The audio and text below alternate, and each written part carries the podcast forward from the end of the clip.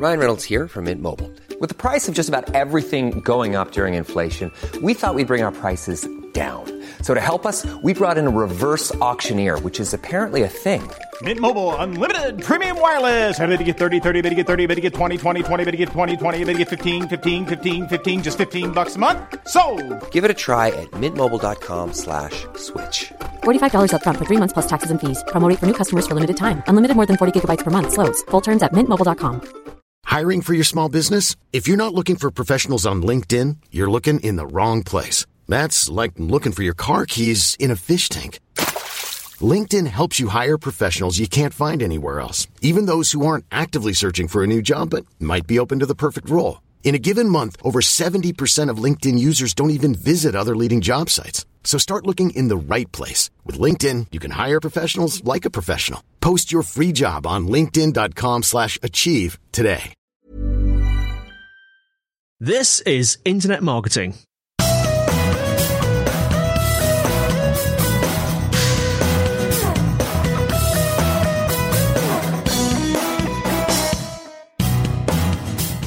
Hello and welcome to the Internet Marketing Podcast brought to you by Site Visibility. I'm your host, Scott Colenutt, and today with me is Emily McGuire, owner and chief email marketer at Flourish and Grit. And we're going to be talking about uncovering hidden revenue in your email lists. So, welcome to you, Emily. Thanks for coming on. Thanks for having me. Super excited to be here. Oh, thank you so much. Uh, we've just been talking just before we started recording. It's a big day today as we're recording in the US for the US election. So this is a welcome distraction from all the mania in the world today. And hopefully it is for our podcast listeners whenever you listen to this too. I'm really excited to talk about this topic. But before we go in depth into email marketing, can you please provide a little bit more about your background and your experience to our listeners? Absolutely. Yeah. So, um, I live in, uh, near Detroit in the US in Michigan. And I have been doing only email marketing, um, for the past six years. I was a digital marketing generalist before then and uh, got email thrown on my plate like most people told to figure it out and so i figured it out and found out i loved it uh, because it combines those two pieces that i appreciate working on which is the the analytical strategic piece and also the creative fun part you know the copywriting design all that kind of stuff. And I worked in house for a few brands, mainly in the e-commerce, retail, specialty food space.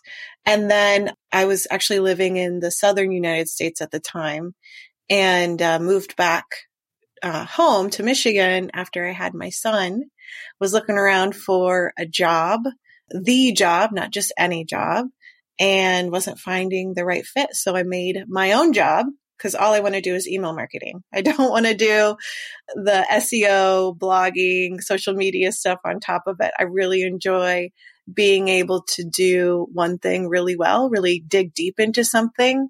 And so I found that with email. So since then, I've worked with so many clients in the tech space with SaaS products, clients as small as consultants or Etsy shops all the way up to businesses, large e-commerce businesses that bring hundreds of millions of dollars in revenue in.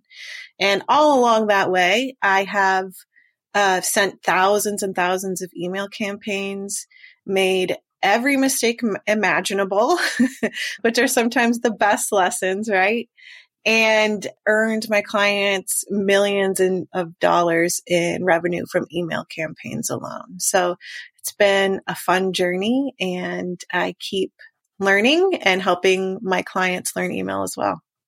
I already have lots of questions for you based off of your background. So thanks for that great introduction. so, yeah. Um, well, my, my first, I guess, and I hadn't really thought about this much until you've just mentioned it, but you've said you've worked with everyone from Etsy stores to kind of larger corporations. Would you say that the fundamentals of email marketing remain the same regardless of business size, or do they change dramatically from the smaller businesses to the large corporations?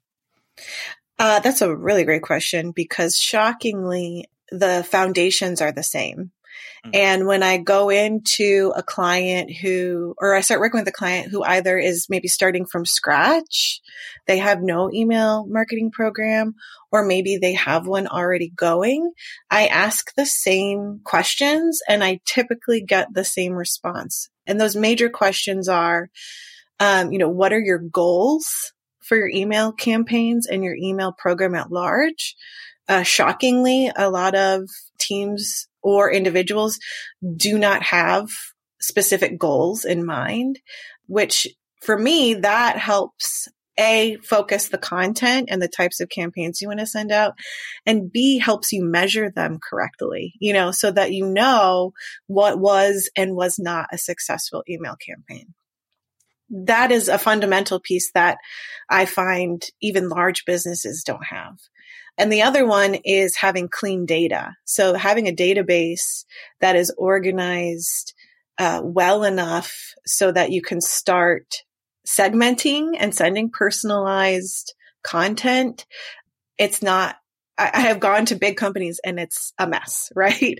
So either I'm building it from scratch or I am I'm rebuilding one from scratch, right? So hmm. those two fo- fundamental elements, those have to be in place in order to have a successful email program, in my opinion. Mm. You talked about transitioning from being a general marketer into email marketing, which is now a specialism and something you go deep into. And you talked about enjoying both the copywriting element and also the analytics element of uh, email marketing. And that's why you've doubled down in this area. Are there any other skills that you think are important to have as a modern email marketer? I mean, I think you don't need to necessarily know how to code an email from scratch mm-hmm. because there are so many uh, drag and drop builders, um, and you don't necessarily need to know how the back end uh, system of an email marketing platform works, but it certainly helps, right? Hmm. In that um, you can at least talk the talk with somebody who can help you with those systems, right? So if, especially if you're managing an email program, I mean, it's, it's digital, right? It's fundamentally digital and it's connected to so many other pieces of tech for a company that if you don't know what's going on in that back end or how to find out what's going on, it gets to be really messy. So at least having some knowledge of that or knowing who can help you with that, right? As well as coding, um, because I mean, email code is very ancient, and it's mm. it's similar to how a website is coded, but not how a modern website is coded. Um, so it helps to know those basics of of padding and line height and things being responsive, mobile responsive to either dig into that or find out who can help you dig into that and tell them what you need done. In terms of email platforms, so you were just speaking about how you don't necessarily need to know code, but understand uh, as a lot of email platforms make that easy for you. So I'm, I am curious to know what email platforms do you work with, and do you have any preference about the email platforms that you work with? Do you have any favorites? Yeah, so I think you know, depending on your industry, um, so in the B2B world, you know, email marketing looks different than in the B2C world or e-commerce. So, uh, if you're working, uh, with, at a B2B company or with a B2B company, I highly recommend ActiveCampaign. It mm-hmm. has, it is comparable to a HubSpot in that it has all the functionality and a lot of really advanced features for a really affordable price, like a fraction of the cost of HubSpot. So it's, it's really remarkable what it does. And in the e-commerce world, if you are, and it also depends on your database size, but I've been really impressed and really enjoy working with Klaviyo. Um, mm. Their predictive analytics are phenomenal, and I I haven't seen other email service providers be able to do what they've done yet. Brilliant. Right, as of today, November 2020, it could be different in a couple months, right, with how things change so quickly. Well, yeah, that's that's true. And actually, I think I remember Klaviyo being referenced on a podcast by previous guests quite recently. Uh, so yeah. they're obviously doing good things. I'm going to dive deep the fundamentals of, of uncovering that hidden revenue. And the way I've thought about this podcast today is maybe starting with sender reputation. And the reason for that, my train of thought was, well, it doesn't matter how good your emails are if they're ending up in junk mail or wherever they're ending up, or they don't even make it into someone's inbox. So, what I was going to ask you, and I know you've got a course on this, and I'll link to that in the show notes where you talk more about sender reputation and spam. But could you perhaps describe to our listeners what you see as sender reputation and maybe give them one technique or tip that they could go away and apply to their email marketing to improve their sender reputation today?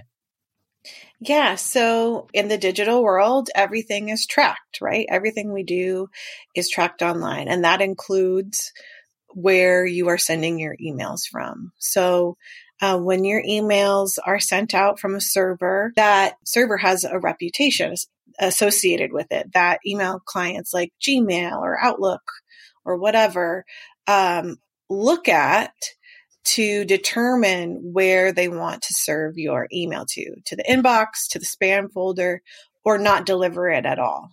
So that reputation is determined by a lot of factors, including um, how engaged people are with your emails. Are they opening them? Are they clicking them?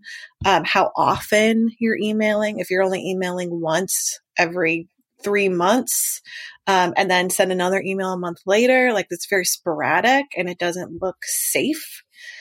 And um, just a host of other factors to consider, including how old is the the server or the IP address that you're sending your emails from. If it's brand new, that can look a little, you know, like a bot almost, right? Mm-hmm. So those are just a few factors. And yes, so one thing I recommend people do sort of across the board in email marketing is sending out one email a week just because it keeps your um, your IP address warm. It keeps people engaging with your emails, opening or clicking, and at minimum, just being consistent. So if maybe one email a week isn't practical for the resources you have, then once a month right? So just being consistent with that. Another place to go and look at um, your sender reputation, there's a tool called Glock Apps. You can look at they have what they call seed lists. So these are email addresses that they can, or inboxes they can monitor to see where your email is ending up. So is it being delivered at all? Is it making it into the inbox or the spam folder? And so that's a tool I use to um, check out any potential issues that could be going on with somebody's sender reputation. Following my train of thought now, uh, if you make it from junk mail into someone's inbox, one of the things that we hear most as marketers is about the importance of personalization. And I feel like, just as an observer, uh, I'm not an email marketing specialist, but I, I've seen this kind of peak era of personalization in email marketing, and now I see it everywhere. And so, one thing I'm curious about is from your personal perspective, do you still see the results of personalization, particularly in email subjects line, subject lines and click throughs, or is it becoming less effective because it's so saturated now? So, in terms of personalization, it I hate this because I feel like it's the answer I give everybody. It depends. We're, we're marketers. We're, we're, allowed like five of those a year. Exactly. five of those. Okay. So yeah. I've surpassed my quota, I think. so um, when people talk about personalization, um, it can mean so many things, right? So one, it could be, you know, including a name in an email or it can include, you know, your most recent purchase in an email, right? So how I like to think about it, and, and that gets very tricky because you need to have clean data. You need to have accurate data in order to do that because nobody wants to get that email that says, Hey there, what is it? Bracket, squiggly bracket, F name, squiggly bracket, you know, we're so glad you're here, blah, blah, blah. You know, like that just mm. comes off as impersonal and unattractive. Yeah. So how I like to do personalization and it's one that I coach a lot of clients through is personalization along somebody's customer journey, right? So bare minimum, segmenting your list of who people who are current customers versus people who have never purchased from you. Mm-hmm. Right. Um, because you're going to talk to those two audiences very differently. And you're also going to give them different offers, different incentives to uh, move forward in uh, their their buying cycle with you. And you know, you might have different goals for those two segments too, right? So a current customer, you might just want to keep them nurtured and warm, right? Keep them seeing the value in your product or service. A lead, mm-hmm. obviously you want to convert them. So you're going to be sprinkling more offer driven content to them that might have um, a higher incentive than you would give a current customer, right? Because a current customer doesn't need the same nudge to um, upgrade or upsell or uh, purchase again, right? So that's where I really see the effectiveness of personalization is like bare minimum that, mm. you know, seg- uh, talking to your leads, uh, different, uh, more differently, different. Yeah, different. yeah, more different than your customers. And, um, and then like you can even drill down further into that, into, you know, are your leads, how, how soon or how recent had how recently had they sign up for your email list those are going to be your hottest leads right or have they not or did they sign up more than six months ago and they've never purchased what's going on with those folks right so that's how i like to look at personalization is more behavior based um, along the customer's journey and i see that make a more of an impact than anything else that's brilliant. Yeah, I was just following as you were talking. So it sounds like you're a real advocate through personalization via way of segmentation by user behavior, but not necessarily an advocate of personalization that's more superficial in nature, such as including F name, you know, last name, yeah. uh, all this kind of stuff. Yeah, no, that's interesting, it, and that's kind of that's kind of what I was looking to have answered because uh, as a, as an outsider looking into the email marketing world, I think I see an overuse of personalization from the latter. So using people's names and not yes. the behavior. Yeah, that tactic. I think people are are savvy enough to know these days that you know that is not that is not somebody personally typing in your email address, right? That is an mm. automation feature that is that feels less personal, right? It doesn't feel like this this company or brand really knows who I am. Yeah, I find I could speak about this aspect of marketing forever. It's fascinating when you have something that's maybe new to a channel that initially is the hot new thing, which I feel yeah. that that aspect of personalization was maybe I don't know five, seven years ago or whatever it was, and um, then it very quickly becomes insincere, and that's the place that I feel that form of personalization is at. It comes across to me very insincere when I receive it now. Right. Um, yeah, that's interesting. And on the topic of good use of personalization. So maybe companies that have done a good job of personalizing emails to you based on your user behavior. Have you got any examples that come to mind for you? Um, I really, so in the e-commerce world, I always find it fascinating when I see in the email a section where uh, they'll include my recently browsed items. I think mm-hmm. that's really powerful and impactful. Either you recently browsed or any items you still have in your cart, uh, what they call abandoned cart types of campaigns. So you might have a campaign that's specifically devoted to that. Or you can just include that block of browsed or abandoned products in an email. It's, I think that's pretty brilliant and a really not easy tactic, but it's not as complicated, right? And it can apply to almost anybody on your list. So that I see really interesting. Um, and in the B2B world, it's very similar. So if you go browse a website and are looking at particular articles or particular offerings or products, those follow up emails after I've looked at those things are typically really powerful because they can speak to uh, what they know about their customers based on you know their current customer research and what you've been browsing on their website. So um, i always love a follow-up email with here's more content you might enjoy or hey do you want to talk to somebody to get a demo kind of thing those are really powerful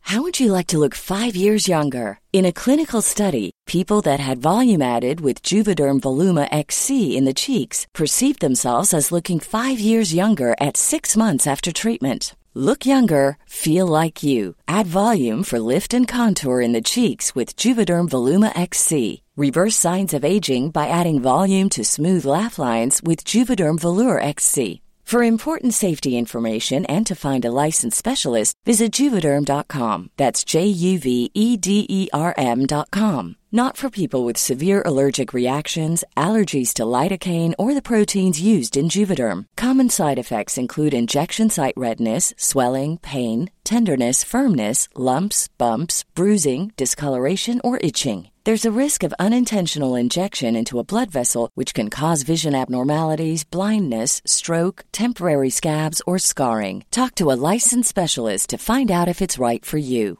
Hi, I'm Daniel, founder of Pretty Litter. Did you know cats tend to hide symptoms of sickness and pain? I learned this the hard way after losing my cat, Gingy. So I created Pretty Litter, a health monitoring litter that helps detect early signs of illness by changing colors, saving you money and potentially your cat's life. Pretty Litter is veterinarian developed, and it's the easiest way to keep tabs on your fur baby's health right at home. Go to prettylitter.com and use code ACAST for 20% off your first order and a free cat toy. Terms and conditions apply. See site for details. Hiring for your small business? If you're not looking for professionals on LinkedIn, you're looking in the wrong place. That's like looking for your car keys in a fish tank.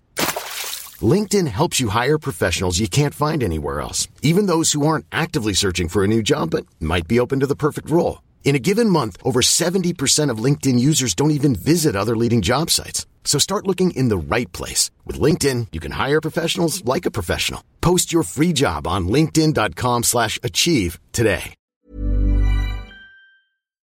And on this topic about tools or services or features that make that process a lot easier, and particularly for personalization, are there any I'm going to say tools, services, or add ons because I know it varies for each platform, but that stand out to you as particularly useful when it comes to personalization?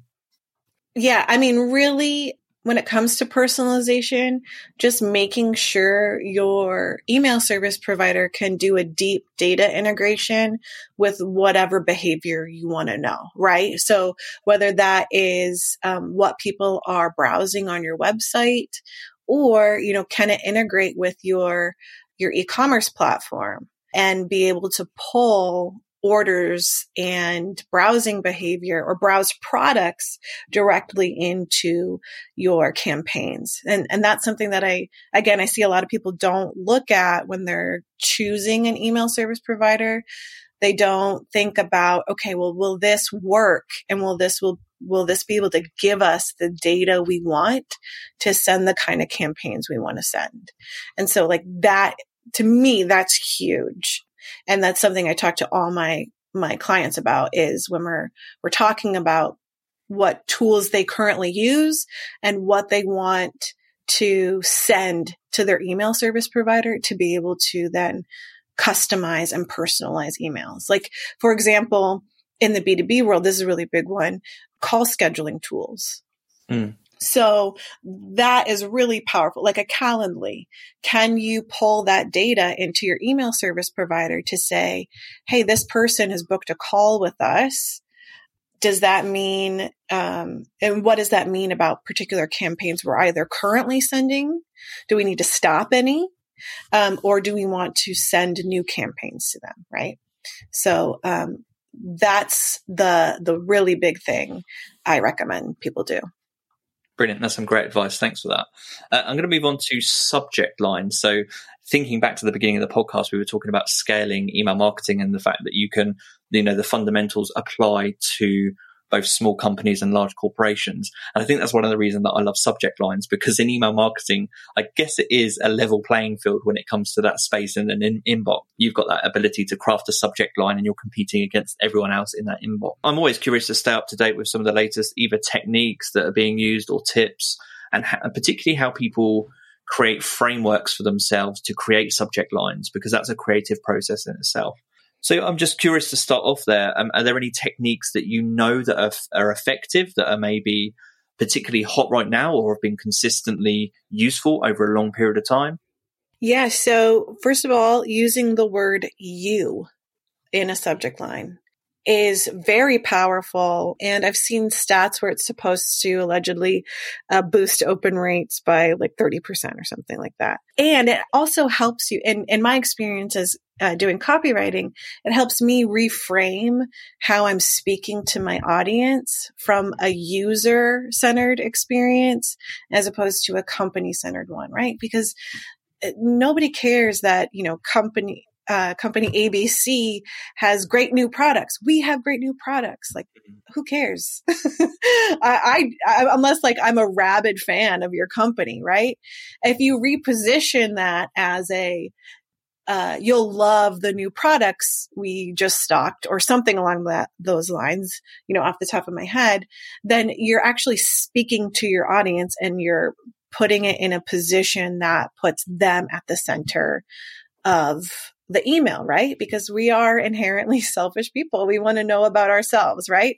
So using that word you, it is just a really great mindset shift as well, just for writing copy in general. And the other thing is sense of urgency. That's always a great technique to throw into an email. Don't assume that people are going to realize that an offer or service or event you are throwing is happening soon, right? People don't have the same sense of urgency as you do. So making that explicitly clear. Um, that's another great technique. And then the last one I'll mention is throwing in benefits or outcomes, right? This is another copywriting perspective where again, you want to show people that what's in it for them, you know, that age old copywriting technique. What's in it for me? So throwing in the benefits or potential outcomes of opening the email um, is always going to strike a chord. Brilliant. And I'm going to go for the flip side of that as well. So anything to avoid in subject lines. Um, maybe these can be th- just no nos um, that could be applied to any email marketing campaign or things that you've tried yourself that you thought, hey, this might work, and it just fell flat. I mean, how much time do we have? because I could eat up the rest of the time with. So no nos. So this is something um, I have seen people do, and it's also the pitfall of focusing on open rates as your primary metric of success for an email campaign. Is people get really I don't even want to say creative with trying to just get somebody to open an email, right? right? So I've seen people use a tactic where, you know, your order is waiting or your order is confirmed there was no order. And so you're confused and you're like, wait, what? I don't remember doing this. So you open the email and it's just a tactic to get you to open the email and they want you to place an order, right? That's that's really misleading and making people feel like they've been tricked to open your email is not a good experience or feeling for a subscriber. So I've I've seen people make decisions like, oh, that subject line clearly worked because it has a huge open rate. But what they neglected to look at were the unsubscribe rates, right? Mm-hmm. Um, so you may have gotten a huge open rate because you got people to open, but you might have also upset them. And now you have a huge unsubscribe rate from that current email, right? Another thing is that I see, especially in the B2B world, where for some reason there is this idea that the sender name, this is something that I also see people neglect, is the sender name of your email campaigns. Mm-hmm. Um, that makes a difference, right? The first thing people look at is who's the email from and then what's the subject line. And so there is this trend or practice where people put just somebody's personal name as the sender name. So maybe a sales rep, first name, last name. And it's like, I don't, I don't know who that person is. Hmm. Uh, so I open the email because, hey, maybe some new person's emailing me and oh, it's a marketing email. Right. And uh, I have, maybe I haven't heard from this brand in months. And so I don't remember who they are. So being um, clear about who the email's from is going to build brand trust and keep people on your list. Putting somebody's personal name as the sender name on the email, it might boost open rates. But again, look at your unsubscribe rates and what were your goals for the campaign to begin with. Just because somebody opens an email doesn't mean they're going to convert. So, so I, that's my whole rant about sender names. no, I, think, that's interesting. And actually, it's so do you think that from from the majority of people out there, obviously is looking at the data and fig- figuring out what works for you, but it sounds like a happy medium would be make sure there's a personal name followed by brand name if you're going to go that route. Yeah, usually I recommend like first name and some sort of like dash or something, some sort of character company name if you're in the B2B space or you want to try something different and test it out. But brand name is always going to give you it first of all is going to build your brand recognition in the inbox and so people are going to be used to you being there um, because that's a that's another thing people don't recognize unless you're some household name and people are not going to remember who you are right? Our attention spans are uh, very short in digital mm-hmm. marketing. Um, and so you have to build brand recognition in the inbox like you have to do anywhere else. Yeah. On the topic of emojis, they seem to uh, be a controversial topic within email marketing and the use of emojis. Uh, where do you, what's your stance on them? Do you like the use of them? Do you not? Do you hate them? I mean, it, if it fits with your subject line and your your tone, your brand voice, then for sure do it. I haven't seen so I've tested dozens, if not hundreds, of subject lines, and I haven't seen um, nine times out of ten the results are flat, including mm. uh, an emoji. And so it just, it depends on what your goals are, you know? And I don't think it necessarily hurts anything as long as, again, it fits with your content and your brand. That makes sense. So it's fair to say you've seen no evidence to suggest that emojis will massively increase the, your click through rate. Um, and so really it comes down to look at your own data, see if they work mm-hmm. for you, and also consider your own brand. Exactly. Yeah. It, and it varies from, yeah, brand to brand, from campaign to campaign. So yeah, does it make sense for you and, uh, and your customers? Brilliant. And as we close out this topic of subject lines, I am curious to know because it is such an art, it is such a craft, and I love the craft of copywriting. And to to come up with multiple subject lines can be a real effort for some people, even you know, no matter what your experience. So, do you have any particular frameworks or techniques that you use to help you brainstorm subject lines? Um, is it a case that you just sit down with a coffee and write, or do you have a, an app or something that you use? I just, uh, well, first of all, I keep an eye out for subject lines that I really like, okay. and I keep a list of them and use those as inspiration, right? Like, how can I craft this so that it fits with this particular email? Um, or how can I bounce off of that? But typically I, again, I sit and I think, oh, I try to put myself in the subscriber's shoes. You know, what is the big result or benefit they'll see from opening this email? And usually it's just me typing out five to 10 subject lines.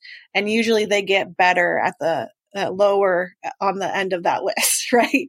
As you're sort of uh, iterating and building off of the last version.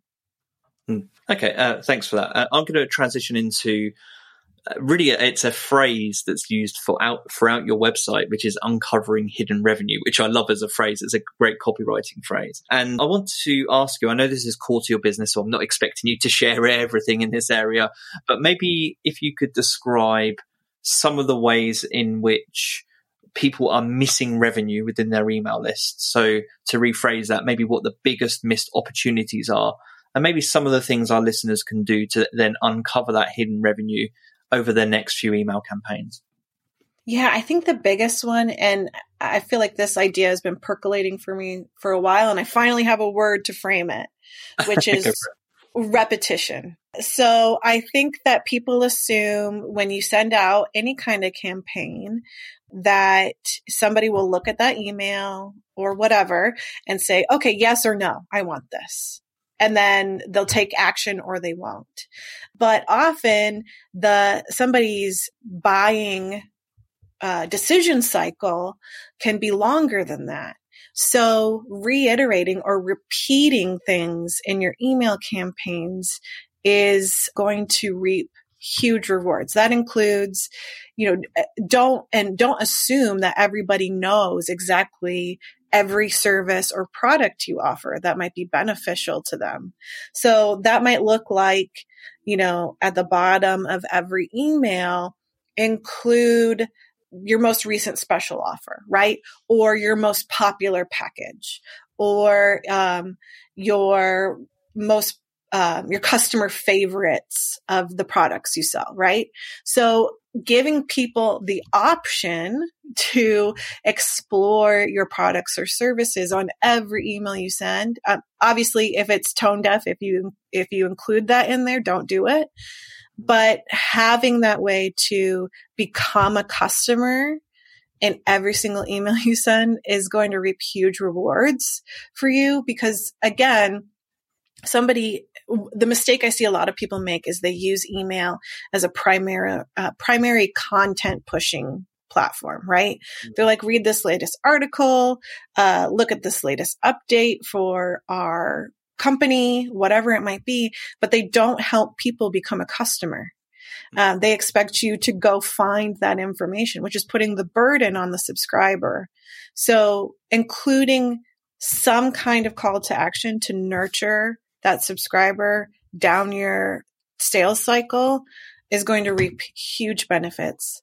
And even just sending out the same email a few different times, right? If you're launching a new product or a new service, or you really want to push a product or service, come up with a series of emails that you're sending out. Don't just dedicate one email to one one shot, right? Like that's mm. not how people work. That's not how they behave. Yeah, that's particularly interesting in the world of e-commerce. I'm just thinking it through myself as a customer is that I see lots of product launch emails, such as we've launched this thing today, but I don't see so many companies doing the anticipation emails up to that launch. So that's a really good, I think a really good piece of advice from you there. Yeah, or even just following up, like, hey, did you see that we launched this thing? Um, especially to people who may have clicked through the email but didn't convert, you know, people get distracted. And so maybe they had every intention of converting, but, you know, whatever, your cat showed up or your uh somebody rang your doorbell or a coworker IMs you, you know, like things happen and we get distracted.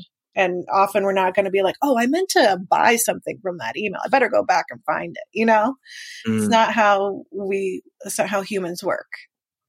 I wish I could remember it as well because as you were talking, you reminded me of a, a study, and I think it was of a US e-commerce company, and I can't remember which one it was. But um, if I find it, I'll link to it in the show notes. But they were testing one-off emails in in the e-commerce space, so they would just write one email to a customer, and it would be maybe uh, to their customers based on user behavior for say their highest performing, their best performing product of the month. And rather than, as you said, using emails to up providing an kind of curated email update, they would just focus on these. They were basically transactional based emails to say, you know, this is our highest selling product. This is why it's amazing. It was like a landing page, but in an email format. And, and they were doing that to drive revenue for their best selling products. And it helped them double their sales on their best selling products just by doing that through email marketing. So I think there's a lot of great advice in what you were just saying about uncovering hidden revenue by number one, don't base new product launches particularly just on one shot. And number two, I think the thing that stands out to me based on what you just said is don't treat your email marketing campaigns as just a curated list of updates. Maybe think about it more. I don't know, maybe you can elaborate on this a bit, but maybe think about it more as if, you know, what the, the amount of effort that people put into blogs and video content, maybe put that same amount of effort into their emails. Yeah, absolutely. And that's what, especially in the B2B space, right? Mm. I see that mistake of, you know, content marketing, which is great, right? It's very powerful and impactful. But what people tend to focus on is just the content and they don't think about, okay, well, what if somebody reads this content, gets really excited? They've been thinking about working with you for a while and they're ready right that moment after reading it. And you give them no instruction on how to take the next steps, right? Mm-hmm. Um, so again, you're, you're putting the burden on the subscriber to go hunt down your phone number or your demo request form or whatever it is instead of guiding them to take the next step. And so you can't just keep throwing content out there expecting for people to, you know, just kind of get it. you know, like, oh, they'll know, they'll know what to do next. Like you can't expect, you can't assume that about people. Like always include instructions for how to take the next step. Whether that's, you know, booking a call or filling out a form or whatever that is. And on this train of thought, and to close out this podcast today, I'm curious to know you must spend so much time, I'm assuming, in your inbox and just keeping track of email subject lines. You referenced that earlier. Is there anyone that does a good job of the things that you've just described? So that a company that does really well in uncovering uh, their hidden revenue and getting people to transact for emails? Yeah. So, um, in the e-commerce space, there is people love the the the funny uh, content that um, Shinesty puts out. They're kind of what they call those bro retailers or bro tailors. Oh, I've not um, heard those. What, what, was the name? Sorry, Shinesty. okay. Um, yeah, and so they always have hilarious content and their subject lines. They really play around with with their sender names and subject lines so that you still know it's from them because you get used to their brand. Target is always the master of data and uh-huh. and buyer journey and so like I'm always I'm always just like my mind is blown with how well they know me and what I'm looking at on their website cuz like they're always sending me relevant content and offers and products that I'm just like they know me. They're mm-hmm. watching me. Oh my God. But this is so helpful. So I don't mind. But yeah, subject lines like that. And then, God, there's this other retailer that I just started following or that I just signed up for their emails and they send, they sell dresses. Um, Reformation. They have amazing uh, subject lines and content, and they were doing such a great job when the lockdown initially happened. They were mm-hmm. sending emails that were like, I know you're not going to wear any dresses out right now, but here you can browse online while you're waiting for the world to end, kind of stuff. Mm. So yeah, they're they're pretty great too. Actually, um, speaking on that, so uh, I re- I remember I think I've seen a blog from you on your website about I think it was on your website about pandemic related communications. But do you think that people should change their communication style during the pandemic via email, or what's your stance on that? I mean, what we learned from whatever March, um, at least in the US, where uh, we saw just floods of emails from CEOs about the response that that particular brand was um, making to meet the demands of of COVID. Everybody w- was just eye rolling like crazy. You know, like I do not care that you're sanitizing your boxes before you pack them. I do not care that all your employees are remote, you know? And they were very like brand centered emails. Like, mm. and the subject lines were even update from the desk of CEO guy. And everybody got pretty tired of those pretty quickly. Um, mm. so and additionally, they were uh, sending those emails to their entire list of people who, it, even if they haven't emailed those people in years. So to me, that says A, like you don't need to send an update email like that to everyone on your list, right? Mm. You can segment those to current customers or um, hot leads. You can also maybe not make it so brand centric, right? Um, which is like a, a problem I see often in email marketing anyway.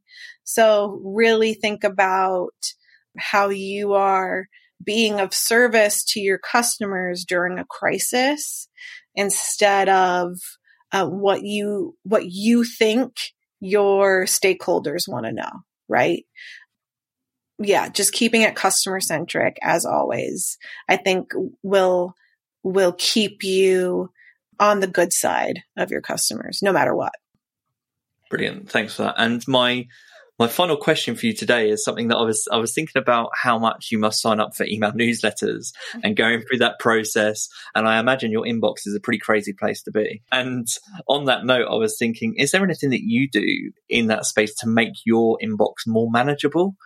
And on that note, it's I'm thinking of things like, are you an inbox zero advocate? Yeah, any tools, services, frameworks that you use to manage your own inbox? Yeah. So I, so A, I, I have an assistant. And when she started, I was like, I need help with my inbox. Please help me. but actually working with her made me realize like, why am I signing up for all these emails on my email address? Like what, what am I doing here? I don't need this. So I created a separate email address just for uh, signing up for emails that I want to research or keep abreast of.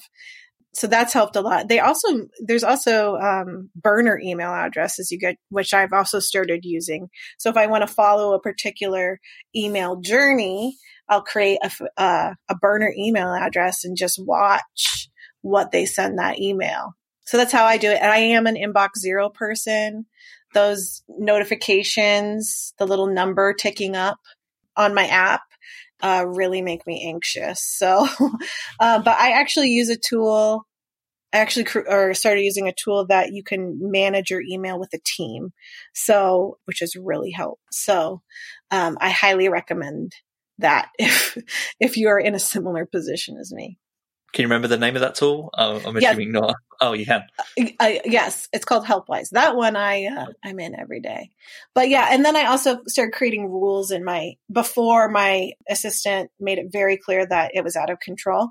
Uh, I was creating rules and tags for particular types of emails that I if it came from a certain sender, I would set it up in Gmail that like, hey, tag it this and just immediately archive it to that folder but then that got that also got out of control.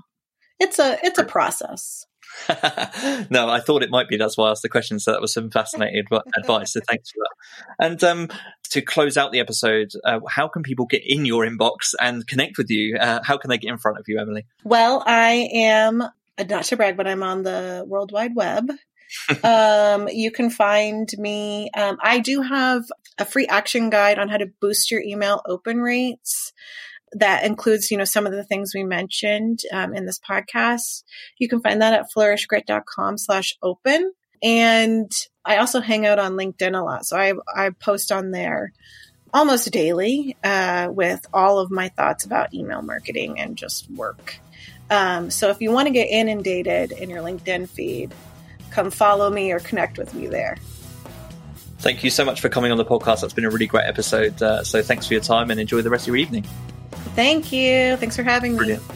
Take care. Bye bye.